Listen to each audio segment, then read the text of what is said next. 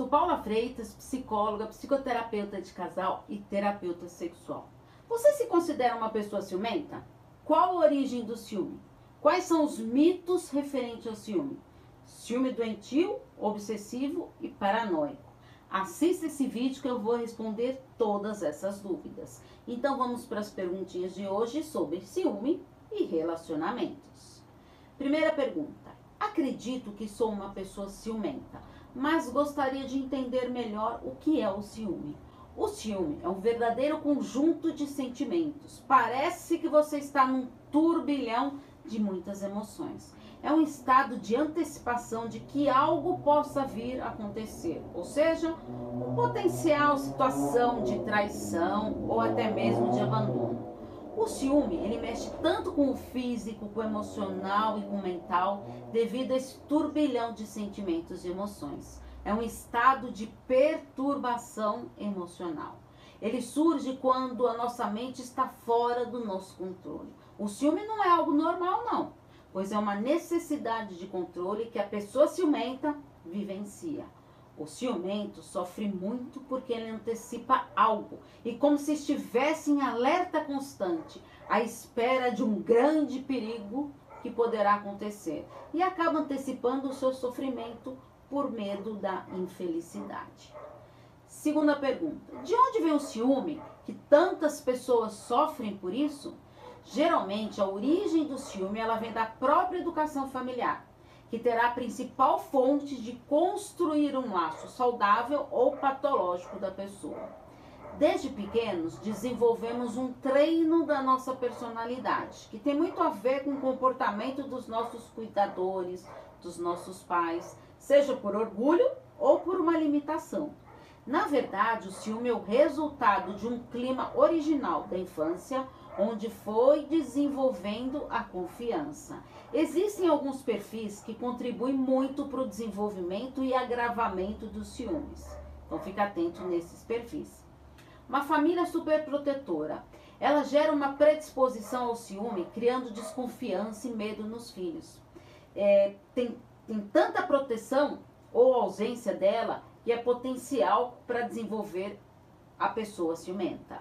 Uma família ausente, a criança ela cresce carente e ela se torna hipervigilante devido ao medo de estar sozinha, desencadeando feridas emocionais de abandono e de rejeição. O histórico de traição familiar tende a influenciar as crianças ao ver o sofrimento em decorrência de alguma traição. Quando a pessoa é traída, ela imagina que tudo será igual, criando um estado gigantesco de desconfiança. E por psicopatologias, que são algumas que influenciam nos ciúmes. Exatamente isso.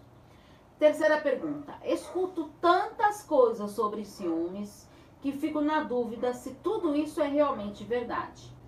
Deve-se aprender a filtrar o que escutamos e temos por aí, né? Que vemos por aí lemos e tudo mais a respeito de qualquer assunto. Por isso é fundamental querer se informar, ter conhecimento para assim conseguir filtrar as informações recebidas. Então eu vou falar para vocês de alguns mitos a respeito dos ciúmes que vale a pena você ficar atento para ver se você não está acreditando nisso.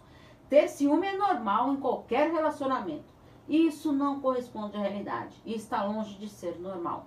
Ciúme é sinal de desconfiança na relação e no parceiro. Ciúme é sempre sinal de insegurança. Deve ser analisado por que está ocorrendo essa insegurança. Se tem a ver com a relação ou com a dificuldade pessoal. Ciúme é sinal de quem, de quem ama. O amor é composto de características positivas. Está longe de ser esse sinal aí de amor, os ciúmes. O ciúme é uma perturbação do sentimento do amor. Parceira ciumento porque está me traindo. Isso não corresponde à realidade. Para isso, deve observar e tratar esse ciúme na psicoterapia. Ciúme é irreversível. É normal trabalhar esse ciúme na psicoterapia de uma maneira individual ou até mesmo na terapia de casal. Homem sempre trai. Isso é uma crença limitante que carrega dentro de si e que deve ser enfrentada, porque isso não é verdade, pois cada um é diferente do outro. No ciúme, existe o estado razoável ou patológico, mas nenhum deles é saudável. Quarta pergunta. Tenho tanto ciúme que estou obsessiva com isso. A obsessividade está muito presente no ciúme doentio e patológico. A obsessividade é a necessidade de ter o controle e para isso tudo faça, passa a fazer checagens de todos os passos do parceiro. Essa situação alimenta a necessidade de confirmação e fica se questionando o tempo todo. Você me ama mesmo? Em que, que você está pensando agora? Pois tem a necessidade dessa exclusividade constantemente, como se colocasse numa redoma de vidro para restringir todos os passos do parceiro. Essa situação gera um desconforto tão grande que a pessoa fica ruminando a mesma coisa, imaginando onde a pessoa possa estar e tem dificuldade de relaxar se divertir, estar sempre numa grande tensão. A obsessividade diante do ciúme traz o desespero pelo controle, aquela checagem obsessiva, a rigidez, restrição e dificuldade de relaxar, estando sempre em estado de alerta, gerando a incapacidade de flexibilizar as situações. Quinta pergunta: estou ficando paranoica de tanto ciúme com medo de perdê-lo.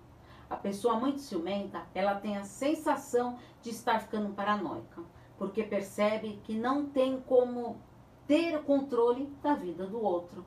Tem a tendência de imaginar uma história, criando um cenário imaginário e acredita que é realmente verdade.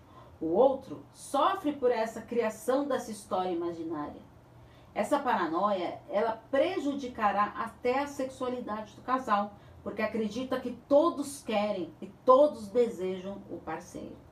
O ciumento, ele acredita tanto que tudo é real, mas na verdade é um delírio, é uma fantasia. A pessoa ciumenta, ela necessita trabalhar essas questões na psicoterapia, para que ela se fortaleça e não contamine o seu relacionamento. Tá difícil de lidar com ciúmes?